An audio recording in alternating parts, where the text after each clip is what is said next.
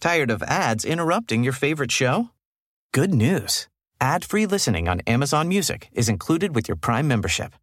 Just head to amazon.com slash lifestyle to catch up on the latest episodes without the ads. Enjoy thousands of ACAST shows ad-free for Prime subscribers. Some shows may have ads.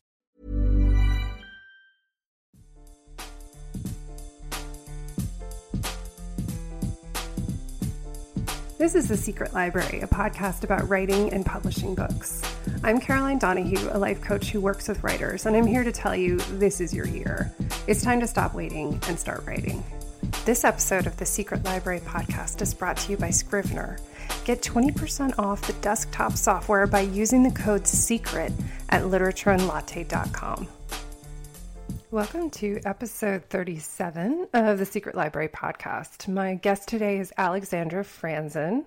She is a writer based in Portland, Oregon, and she's a published author whose projects include 50 Ways to Say You're Awesome, Our Q&A a Day, a three-year journal for two people, and several self-published projects, including a novel called Milk and Honey, a love story, and a novel called So This Is the End.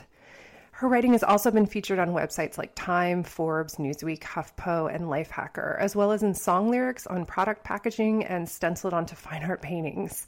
She's led writing workshops in 17 cities around the world, and one of her events was one of the 50 best conferences to attend this year. She also works as a ghostwriter and a writing coach and consultant. She's worked with tech companies and hundreds of small businesses and startups. She has a popular newsletter with a ton of subscribers, including me, and a website where she shares personal stories and advice on writing, creativity, motivation, and how to create a positive ripple in the world. She's awesome. So I had Alex on today partly because very recently she made a decision with her most recent novel, So This Is the End, to release it for free with her newsletter. And I thought that was a really ballsy choice. So I wanted to talk to Alex about the process of writing both fiction and nonfiction, as well as different ways to dip your toe in sharing your work out in the world. So if you're nervous, you've got something ready, but you're not sure you want to go all the way to finding an agent and looking for a publisher, or even just self publishing on Amazon, this will give you a little bit of a, an interim step. So I think you'll really enjoy it. She's so inspiring, and it was a joy to talk to her. So let's hear Alex Franzen. Hey, Alex, thanks so much for coming on. Thank you so much for having me. Of course. So, I'm really pumped to have you because you are you also work with people as a writing coach as well as being a writer yourself. So I love your perspective. And you've also published work in a number of different formats and a number of different methods. The most recent of which I think might be the most baller move I've ever seen, which was you just gave your novel away before putting it on Gumroad. So I want to hear about the process of doing that. Yeah, so I I wrote a novel called So This Is the End. It's more of a novella, I guess, because it's on the shorter side.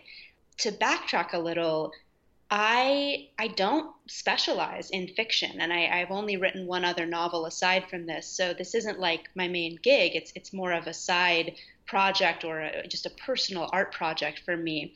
About a year ago, I had this incredibly vivid dream and uh, in the dream, I remember I was dead, but somehow doctors had been able to resuscitate my body, but only for 24 hours. So I sort of had this little extra bonus round to, you know, say goodbye to my friends, say goodbye to my loved ones, tie up loose ends, etc.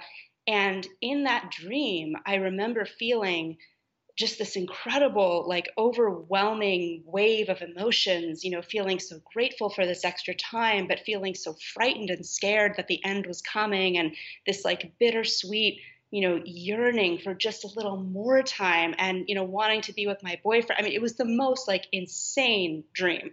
And I woke up from that dream and I remembered like every detail, which almost never happens to me. Like, I don't remember any of my dreams.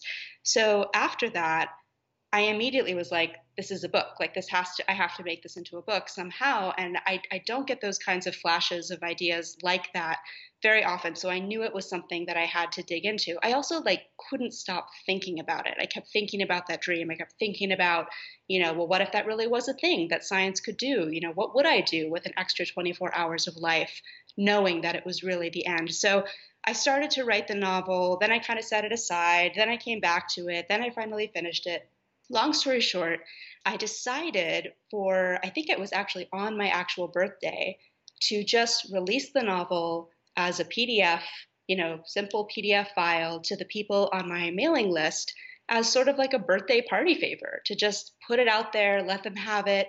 Um, you know, I think in my heart, I was feeling a little bit like, does this totally suck, you guys? So I sort of just wanted to like toss it into the world and, and see if other people would be as excited and as sort of emotional about this idea as I was. And immediately I got such an incredible response from people who, you know, downloaded the book, read it all in one sitting, you know, were crying and wrote me emails about how they left their job early to go run home and kiss their husband or what I mean like it seemed to really stir up something for a lot of people and that was, you know, even just getting 10 emails that said something to that effect made me feel like I did it right. You know, I did a good job. This is a real book that is creating an emotional effect. And that was so exciting. So, honestly, it was all of it, the whole thing was very accidental, very spontaneous. There was no, you know, master plan with any step of it. It was just something I wanted to do. It was a dream that wouldn't leave me alone. I felt like it needed to be told in you know a fictional story and I'm, I'm just so happy i did it. It was such a meaningful project for me last year. I wondered if it was a dream because it was so vivid and there were things having followed your newsletter and hearing little snippets of your life i was like I wonder where I wondered where the story came from. Yeah, it was a dream and like I said, you know, most of my dreams I don't remember or if I do, it's like a dream about me like answering emails or something. It's very mundane. so when I do have a dream that is, you know, vivid and sort of cinematic and, and weird, I definitely try to pay attention because there's usually some kind of story or lesson in there for me. So how was it sitting down and writing it?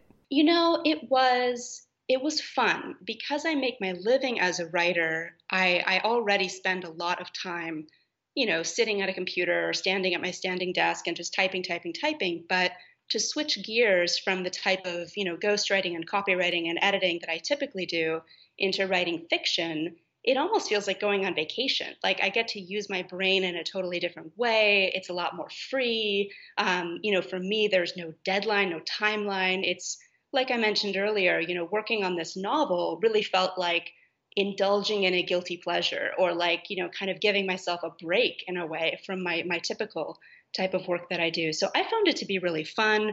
You know, I think it was also fun because I had such a clear concept from the very beginning. It wasn't like I was wondering, well, what's going to happen or like where's the story going? Like I sort of knew where it was going and that that felt really exciting because that was actually not really the case with the first novel that I wrote a few years ago. That was much more like one chapter and then like make something up and we'll see where it goes. So, in terms of the process, so you wrote it and its format is very cool, which is, you know, this character has 24 extra hours because of this kind of miracle of science, I guess. And so each chapter is one of her hours and you get to follow her through the process. Was it clear that you were going to structure it that way from the beginning? Pretty much, yeah. I remember, um, I think the day after I had that dream, I took my laptop, I went to my local Starbucks, which is like basically my office, and I got some coffee and I sat in my favorite spot by the window. And I, the first thing I typed was just hour one. So, like, somehow it, it seemed obvious that this was going to be structured as 24 chapters, 24 stories. And I just kind of went from there. And what I found was that I remember I got kind of stuck around hour 20. It was like the book was almost done, but not quite.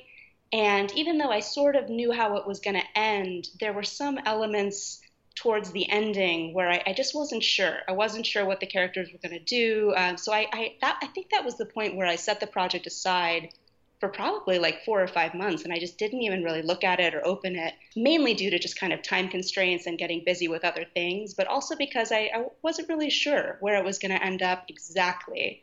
So I, I feel like that's okay. And sometimes with a book project, you do have to sort of just park it and like go for a walk or take six months off or whatever. And you know sometimes that that right idea just doesn't strike you in the exact moment that you want it to. So we have to be a little patient with ourselves i think. So how long had you been writing at that point when you set it aside? Had you been did it like pour out in a in a couple weeks or did you take a few months going through it? Yeah it poured out really quickly. Um, i when i'm writing i mean really anything but fiction included when i'm in the zone it tends to come out really fast but then I'm very likely with a fiction project to like stop, not look at it for six months, start again, and then finish it really quickly. So when I'm sort of in the groove, it tends to happen fast, but that doesn't mean that it's going to be continuous from beginning to end, if that makes sense. Yeah, absolutely.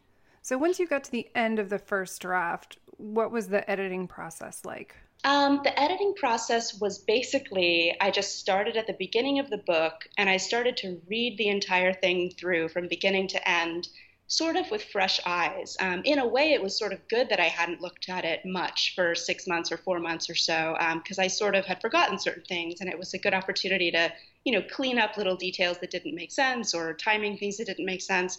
So I read it from the beginning and I really just went page by page. And for me, editing is like a combination of cleaning up typos, cleaning up, you know, er, stray commas, but also sometimes inserting a little more detail or a little more nuance or a little more explanation. So I kind of just polished one page at a time, uh, working my way down to the bottom of the book.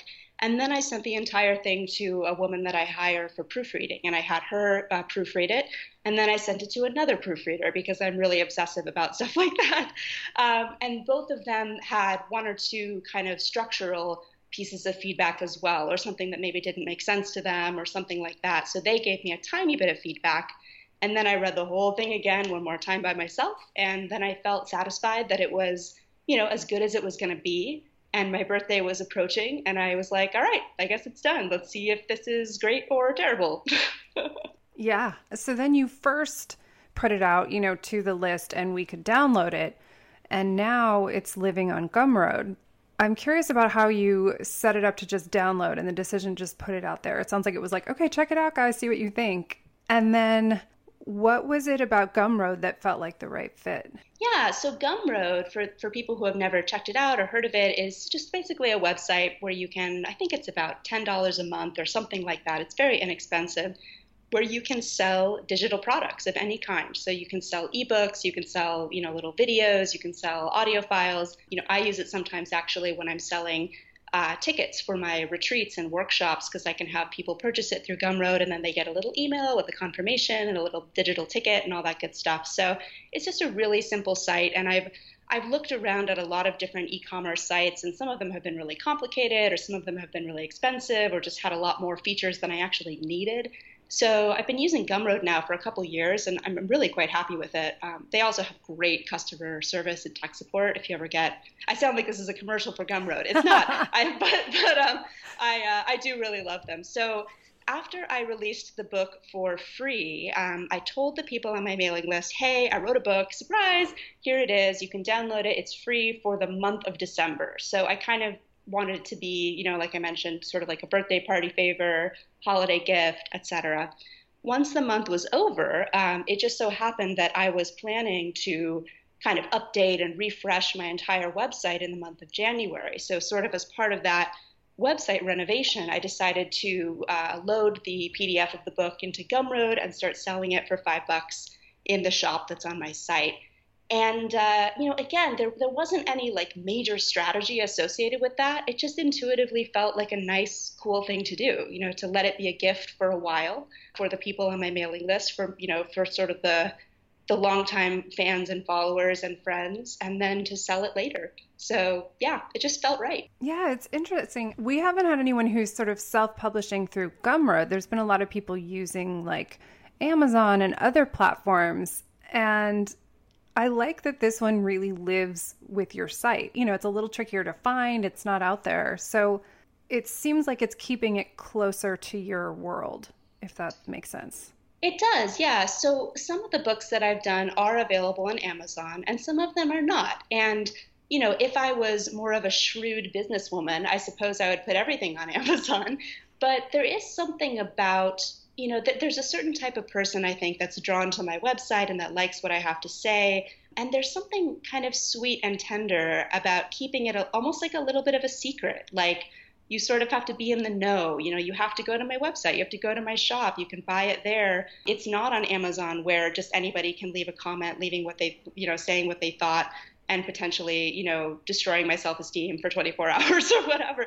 Um, so there, I think if you're feeling a little bit nervous about publishing, self publishing a book, if you want to keep it just a little more private, a little more secretive, you know, not necessarily put yourself right into the fire of public scrutiny, then, you know, having your own personal website and just selling something directly on your website can be a nice baby step forward uh, rather than going directly to Amazon or one of those big places. I think that's so great because it's true. Like you never know who you're going to get on Amazon. It could be any there's so many trolls and just to have a little troll fence, I guess, by keeping it on your site. I love that. A troll fence. Yeah, exactly. we got you a little troll fence, but I haven't really thought of it that way that there are ways to kind of baby step it into the, the big pool of uh, even of self-publishing. Yeah, definitely. I'm I'm a big fan of baby steps for sure. You know, also different projects just feel different, you know. There are certain projects like I'm working on a book right now, my, my next book project, which this project feels like this needs to be in Barnes and Noble, this needs to be on Amazon. This is a message that I, I truly want to reach millions, and that's that's that project. But then there are other projects where maybe you know maybe it's a collection of letters that is just for your kids to read someday, or maybe it's just for your partner or your spouse, or maybe it's just for your clients or your inner circle, or or kind of a little community that gathers around you online. And different projects I think have different intended audiences and sort of different destinies in a way. So it's okay to share things in a variety of different ways depending on what feels right for that project. So, what is it about this next project that makes it feel like it's got to go wide? What's different about it? Uh, about a year ago or so, uh, I decided very spontaneously, this is a theme in my life apparently, to help my boyfriend, Brandon, to open his first restaurant, which is a brunch restaurant here in Portland where we live called Honey Milk. And, you know, like many creative projects, I thought it would be so easy and fun and romantic and wonderful. And, and it was. But um, running a restaurant is hard and it's not for the faint of heart. And what happened was a few months after we opened, I mean, we had been working so hard. You cannot even imagine, you know, waking up at four in the morning, staying until 6 p.m., washing hundreds of dishes by hand. I mean, it was grueling and humbling and difficult, and, and just everything was on a shoestring. So after all of that hard work, um, a couple months went by and we got our very first horrible Yelp review. So I remember going home and seeing this Yelp review for our baby restaurant, and this woman just hated our food and she hated everything about it, and she was really mean and just like, I mean, really like above and beyond the Call of Duty. It was a really cruel review. And I remember reading it over and over in kind of an obsessive fashion, and you know, I couldn't stop thinking about it. And of course, it didn't matter that like you know, 99 other customers were so happy. Like this was the one review that I was obsessing over, and I couldn't stop thinking about it. Anyway, long story short, that experience actually inspired me to to write about it. Like I wanted to write that story, and I was I was also curious about, you know, what is it about criticism or public humiliation or negative reviews or you know these kinds of setbacks that, that things that feel like setbacks in our careers why do they get under our skin so much? And also how do other people deal with this kind of stuff? Like are there other people out there who have tools that i don't have or who can bounce back with more resilience? Like i want to learn how to be a stronger person the kind of person who doesn't like go into a tailspin every time there's a negative yelp review. So I started to interview people and I started to talk to people from all different professions and all different walks of life and all different careers and ages and backgrounds, basically just asking them, can you tell me about, you know, the most discouraging, awful moment in your career that you can remember, whether it was a terrible review or public humiliation or getting bullied online or whatever it was, and how did you get through it? How did you survive? What did you learn? Oh my god. So I yeah, I collected. I cannot wait for this book. Oh my gosh, I'm so excited! So it, what started as kind of a you know a, a small ebook was what I was envisioning, just became so much bigger, and it kind of took on a life of its own. And I decided to seek a literary agent and try to you know pursue a, tra- a traditional path for that book. Um, it's called "You're Going to Survive." And I really love it. And I feel like in, in these uh, sort of troubled, discouraging times that we're having, you know, nationally and politically, I think a lot of people are feeling scared. I think a lot of people are feeling discouraged. I think a lot of people, you know, wonder if it's worth it to pursue a dream or a creative project because there's a risk of so much, you know, shame and bullying and mockery mm-hmm. and discouragement. And I just want to tell people it is worth it and you'll survive it. And you know here are 50 other people who have survived it too. So because of the times that we're in and because of the message that that book holds i just feel like it, it, it is intended for a, a more mainstream and wider audience. Yeah i can think of anybody i think we should just blast that one out to everybody because i think it, it, there is a kind of a creative fear that's set in at the moment and i think it's important to remember that everything keeps going and everything changes. Yeah, definitely. And, and, you know, the fear is very understandable and justified. You know, there. I have a client uh, just this just this week who uh, went to Washington to march in the Women's March on her inauguration weekend and got hate mail from people in her community because of things that she said and what she was wearing and, and what. I mean, the the fear of of bullying, of criticism, of disappointment, discouragement, like that's a real and valid fear. Um, so it's not like, don't worry, everything will be fine. Like sometimes things are not fine. Sometimes you do get a piece of hate mail. Sometimes you do get bullied online. Sometimes you do get a negative Yelp review or whatever. But I think we can all find ways to cope a little better and to be more resilient. And most of all, just not to give up, you know, not to give up on our projects and not to just say, well, that's it, I quit um, because then it's sort of like the, the bullies win in a way. Yeah, we don't want that. I, it is.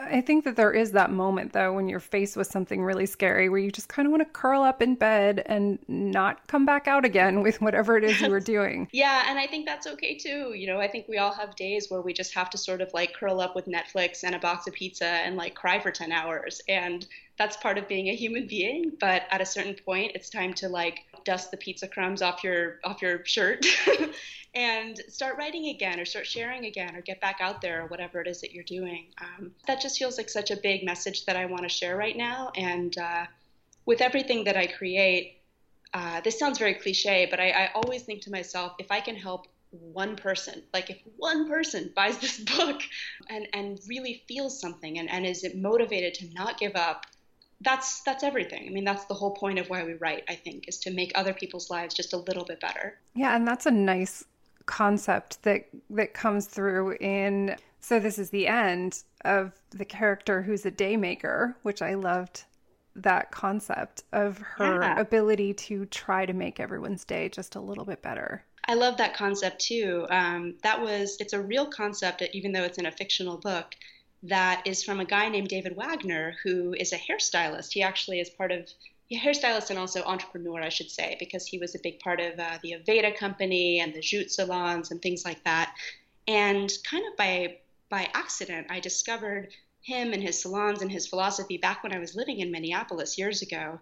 And his whole idea of being a day maker is this idea that the little things that you do, like just listening to someone or being kind to someone when you don't necessarily have to be, or tipping someone an extra dollar or whatever, these little actions can really have a very surprising and powerful ripple effect. And by doing something so small, um, you really can make someone's day, maybe even change someone's day, or even change someone's life. And I love that philosophy, and I think it applies so beautifully to writing projects of all kinds because you know, once you hit send or publish or upload your project or whatever, you just never know who's going to find it, who's going to be affected by it. Um, the words that you say can really help someone to feel less alone and, you know, potentially really change someone's life in a big or small way.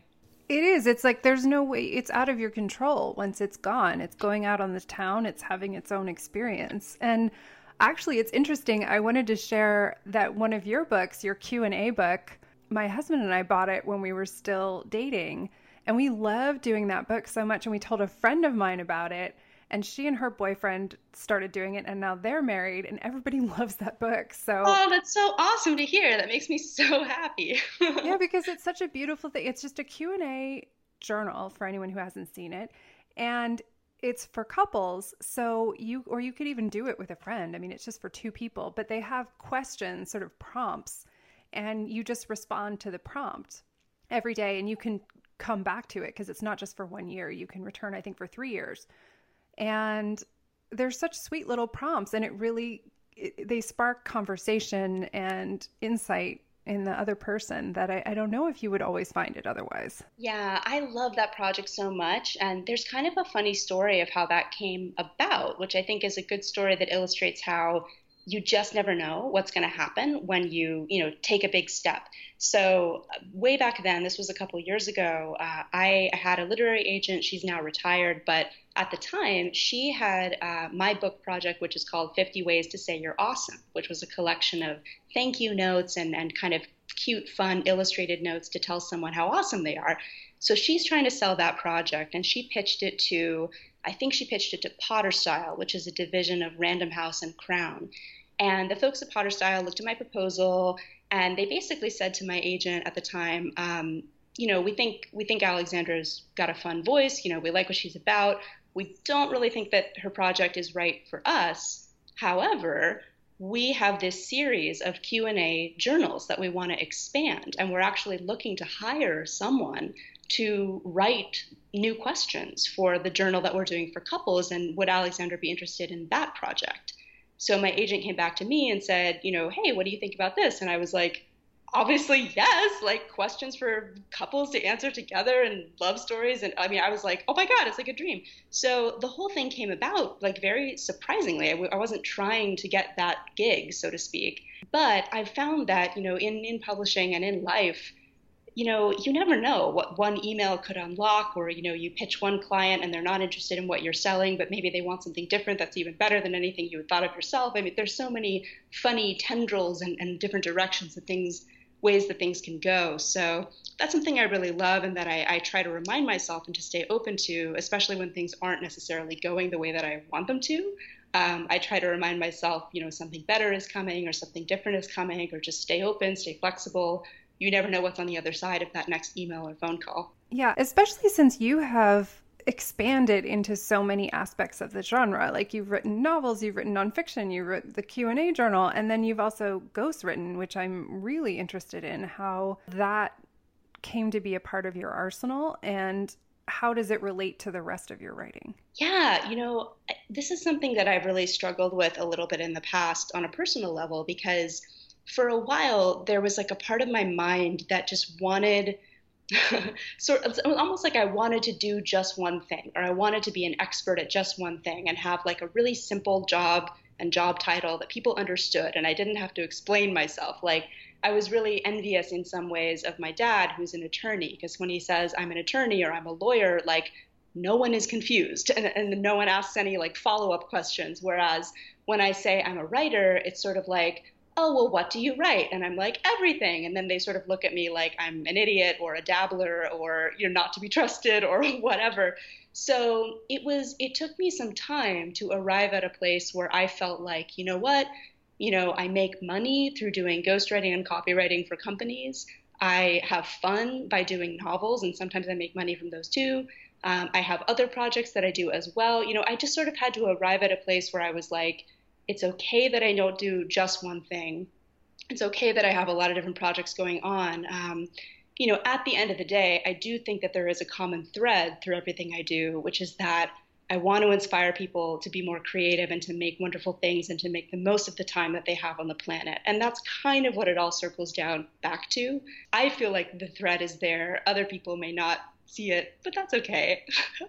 because, uh, you know, as you pointed out earlier, you can't always control the reaction or response that people have when they meet you or when they see your website or your body of work. It would be nice. I mean, but it I think it nice. would also be exhausting. I mean, we talked about with people who design covers, like you're going to have to let people decide to read your book or not, you know, when it's out there. You can't just sit on their shoulder and be like, this is really good and this is what I was trying to do. You don't get to do that once it's out there. Totally. And I, I think that's one of the most frustrating things about writing or making any kind of art is like, you know, you may have a particular intention or message or vision or whatever. And once it's out there, you know, you just have no control in a way. Like you never know what someone is going to take away from your project. And that's sort of like the mystery and also the frustration, I think, of being a creative person. You just have to cross your fingers and hope for the best and hope that your message comes across. Let's take a break for a second to talk about our sponsor, Scrivener. I am so excited about the fact that it's not just software that works for fiction, it works for all kinds of writing. So if you're writing a nonfiction project, there are ways to compile pieces if you're writing on a regular basis on a regular project, say for a blog, or say putting together a newsletter or an e course or any other writing project that you might be doing.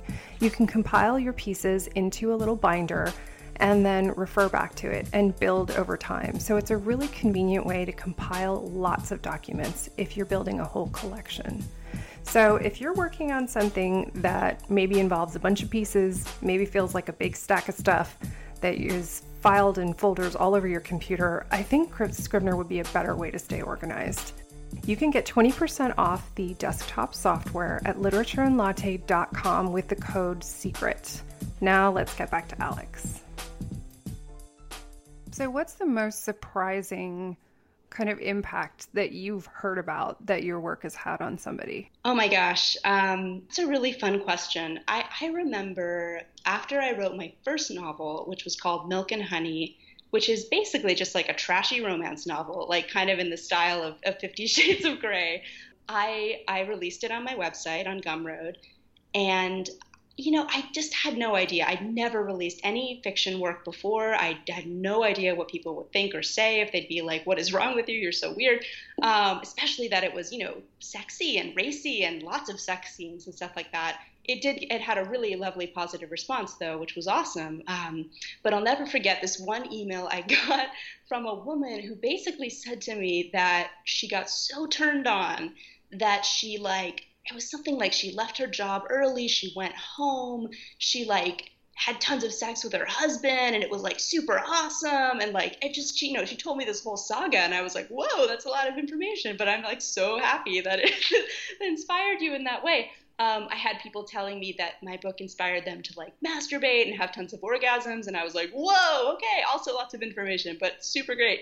Um, so sometimes the the reactions are just like hysterical and wonderful, and, and you know, I think when when you're sort of vulnerable and out there with your writing, then it gives permissions for your fans and readers to be sort of vulnerable and out there with their reactions, and they feel like they can be honest with you, which is really wonderful.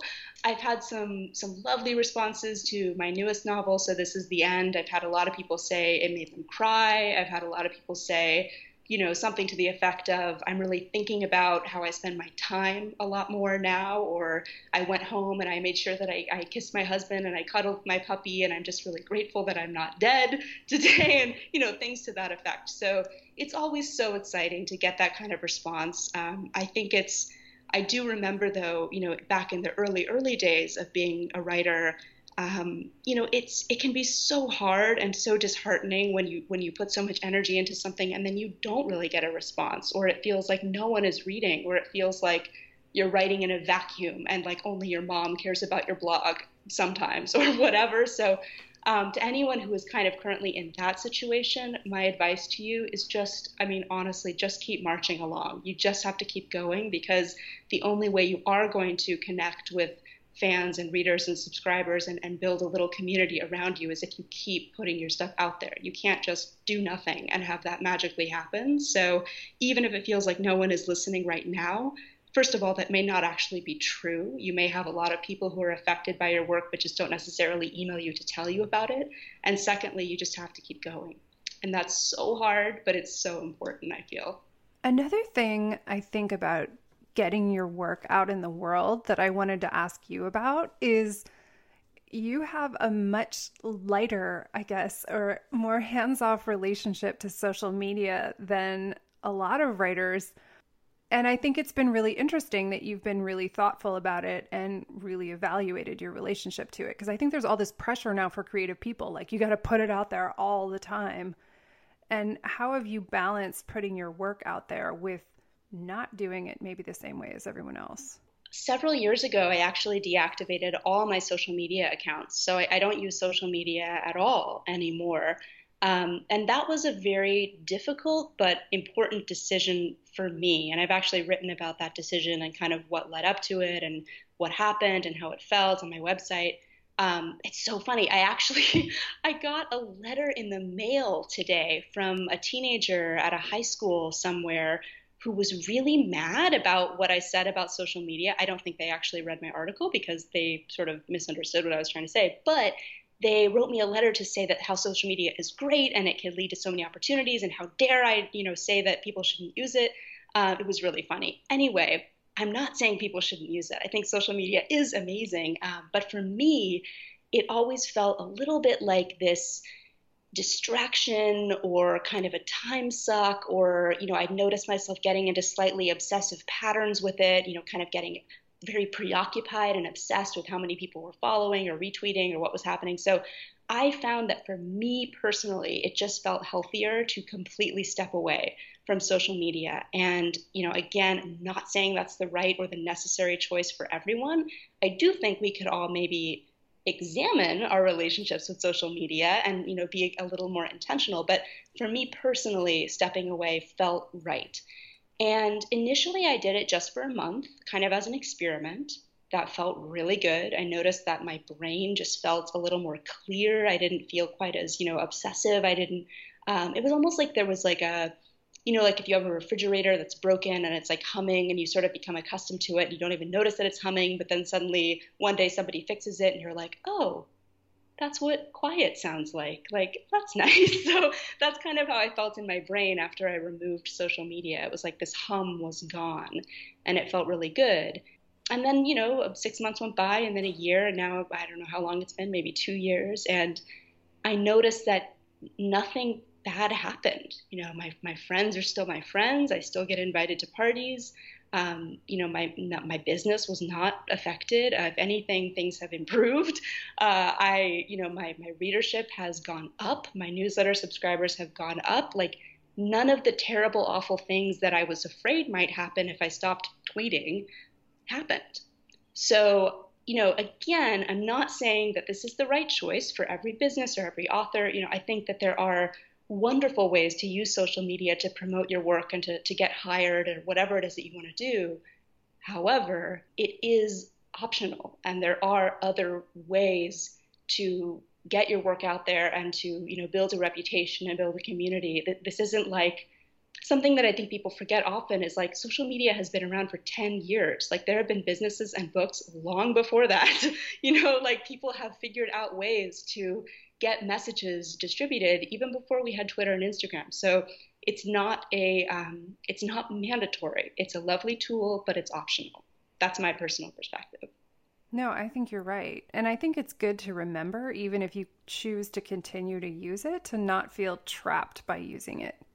Yeah, definitely. I think so many people, especially if they're trying to share books, products, services, etc., online, um, they they do social media almost out of a sense of obligation, like I have to schedule my tweets or like I have to talk about my product or whatever, and it just becomes such drudgery for them, or they feel so stressed about it. You know, like oh, is this did I craft this tweet in such a way that people will buy my book right now? Like it just becomes so stressful. And so, you know, the, the, people that I see using social media really well and, you know, having wonderful success with it are the people who approach it you know like an art project really and who have fun with it and who express themselves and it's it's not so quite so stressed out for them. Um, and that can be really fun to see. You know there are people who love social media and do it so beautifully and if that's the case for you and it's, it's a genuinely you know delightful part of your life and your day then go for it. Like that's a great thing to do. So are you primarily you're you're writing amazing posts because you have great posts on your blog and it's a huge resource which we'll link to in the show notes and then you have an amazing mailing list. Are those your primary ways of getting stuff out there? at this point? Yeah, at this point, that's all I do. In the past, you know, years ago, I, I, used Twitter for a little while. I dabbled with Instagram for just a couple of months. I think I had a Facebook profile for like one day or something like that. And then I was like, ooh, this could be a dark addiction for me. So no thanks. Um, so, you know, I've, I've kind of sprinkled around social media here and there. But these days, yeah, it's just my website. You can get on my mailing list, and I do have a section of my website that is, you know, essentially a blog where I post new essays, new articles, things like that. Um, and just recently, I created a new section of my site that's kind of like a free section where I have free worksheets and free coloring sheets and just kind of additional stuff that maybe doesn't necessarily belong on my blog, but that I, I just want to share and, and, have out there for people. So that's basically it. And, you know, people either discover my website or they don't. And I, am not really um, preoccupied with like obsessively marketing myself as much as humanly possible. Like I'm I'm satisfied with what's going on right now. That's awesome. I will say during your very brief stint on Instagram that I did read Ronda Rousey's biography based on your recommendation and really loved it. That's so rad. I loved that book, and I think she's so inspiring. Um, I know she's having a very difficult moment in her career right now, but I'm still a super fan for life. Yeah, yeah. A friend of mine's actually one of her trainers, which is so crazy. Um, so I have to I have to ask him about what's going on. But I was so I was kind of shocked by how inspired I was by that book because it's so different. Like I am possibly the farthest thing from a multi mixed martial arts fighter you could imagine, but the perseverance and kind of the stamina that she shows in that. Anyway, I wanted to thank you for that recommendation. Oh, and oh, that's awesome. I'm wondering yeah. what you're reading now that you really love. Oh, that's such a great question. I love talking about things that I'm reading. That's one of the questions I always ask other people too. I want to know what you're reading. Oh, um, yeah. So recently, I think because of, of Trump's inauguration um, and other things, I was feeling like I really just needed a bit of levity in my life and some lightheartedness and some silliness. I actually had a couple days where I was just feeling really, really depressed about the state of the world. And then I remembered the band from the 90s, NSYNC, which you may recall. Oh, yeah. and I kind of went down like an internet rabbit hole of NSYNC music videos and interviews and every, and I just was like, loving it. I just started, literally started dancing around my apartment. Um, my boyfriend was like laughing hysterically. We just sort of like lost our minds and had like an NSYNC night. And then after that, I was like, Lance Bass, the member of NSYNC who came out as gay a few years ago, I was like, did he ever write a memoir or like a celebrity autobiography? Because if so, I want to read it. And it turns out he did. And it's called Out of Sync, a memoir. Perfect, Perfect title. title. I know. So I downloaded a sample uh, on Kindle and I was like, this is the greatest thing ever. So then I downloaded the whole thing. And it's just everything you would want. It's just, it's totally just kind of like fluffy and wonderful. And he just kind of tells the story of his childhood and how he got into NSYNC and what that was like. So, you know, if you're looking for just a pure diversion from the world, I highly recommend NSYNC music videos and or the Lance Bass uh, memoir. It's pretty delightful. So that's what I'm reading right now. Uh, after that, I'll probably switch to something, you know, more intellectual and substantive. Maybe. Or maybe I'll just read all the NSYNC memoirs. I know. I'm tempted to just reread all of Harry Potter at the moment. That's yes. Not, it just feels totally. very applicable. I feel like I'm reading like 25 things right now because of reading, wanting to read stuff for the show. So I try to read people's stuff when I'm going to have them on. So I'm reading all of that stuff. But I'm also reading I just got a book yesterday from the editor. Oh, it's in the other room, so I'm not going to be able to come up with it. But it was about making a living as a writer from the editor of a um, of a writing magazine, which I will put in the show notes. So I'm reading that one, and then I try to read another volume. This sounds so pretentious, but I actually really do love reading it. I try to read another volume of Proust's In Search of Lost Time every January. Mm-hmm. So I haven't been doing as well this month because my concentration is a little lower with the news and everything going on. I'm about halfway through that. And then I'm reading the second in V.E. Schwab's series, um, Shades of Magic, because the third one is coming out and she's coming on the show. So I've been reading that and I've been really loving those books. They're very Ooh. they're very escapist. It's like there's three, I think there's at least three, there may be four let's see, there's red, white, gray, and black. No, there's four Londons. So there's four parallel worlds in the books, and they center geographically. They all have the same London in the same location, but each of them has a different relationship to magic. So one of them there is magic. One of in Gray London there isn't magic. You know, in so they all have sort of different stuff. So and then there are some people who can pass between worlds, and it's this whole process of like the ramifications of this. Um, so it's super it's sort of sci-fi but it's also kind of a mystery but it's also kind of suspense so i'm really into that right now too it's called shades of magic yeah that's this series and i believe that's also the name of the first book but her um, name that, is V.E. Sounds... Schwab, and it has the most beautiful covers. They're like white with very graphic treatments, with black and red, and it's it's pretty cool. That literally sounds like my new obsession. I'm so excited. I love books about magic and fantasy and sci-fi and you know anything that kind of transports you to another world. Um, I, I, really am, am, in awe of writers who can who can build a world uh, that's not just like contemporary Minneapolis or something like oh, that. Oh yeah, I, I don't know how. I mean, I talked to her about how she did it, and it's it's pretty impressive um, the whole building that and making it cohesive. It's it's very I'm totally in awe of that.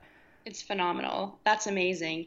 Yeah. Oh, that's great. I've been looking for kind of a new series that I can get really jazzed about. So that sounds amazing. Yeah, and then the third book uh, is out in February. So Ooh. you'll be able to go all the way through it. You won't have to wait like two years in the middle or anything. Oh, like thank God. That's the worst. I know. I hate. You're like, oh, I love it, and I got to wait two years. Yay tragic. Terrible.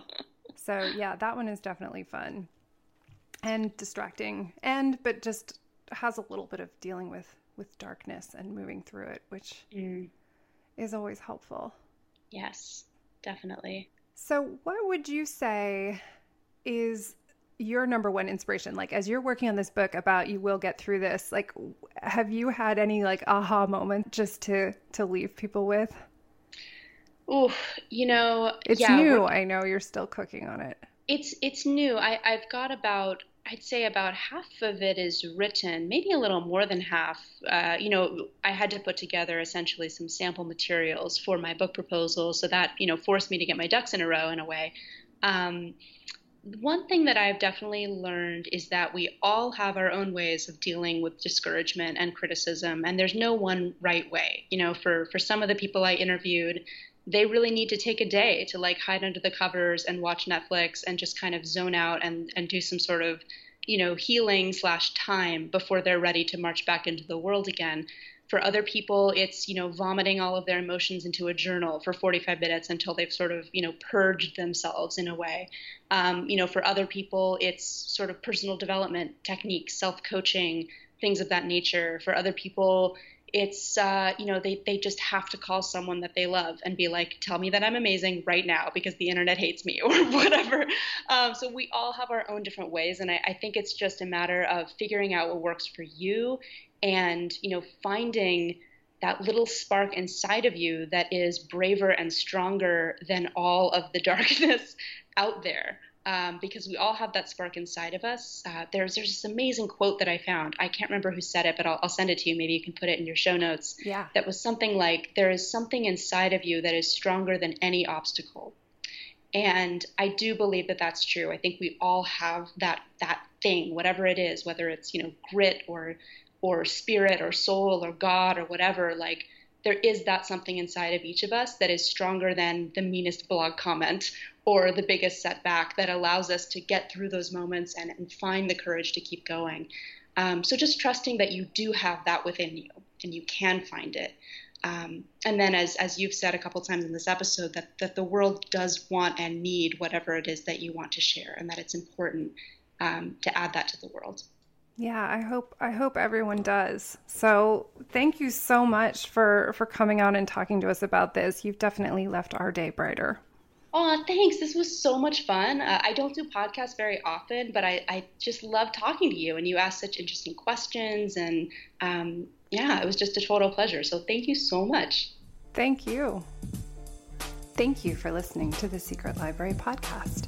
The show is produced by me, Caroline Donahue, and Frederick Barry McWilliams Jr., my tireless audio engineer.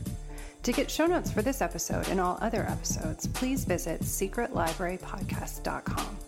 To get updates, literary love, and notification when new episodes are posted, sign up there for Footnotes, my newsletter. And to learn about life coaching with me to work on building your writing life, visit carolinedonahue.com. If you enjoyed this episode, please share it with a friend. Gold stars to everybody who leaves a rating and review on iTunes. We're so grateful. Until next time, happy reading.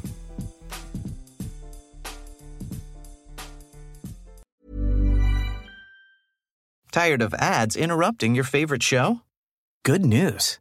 Ad-free listening on Amazon Music is included with your Prime membership. Just head to amazon.com slash ad-free lifestyle to catch up on the latest episodes without the ads. Enjoy thousands of ACAST shows ad-free for Prime subscribers. Some shows may have ads.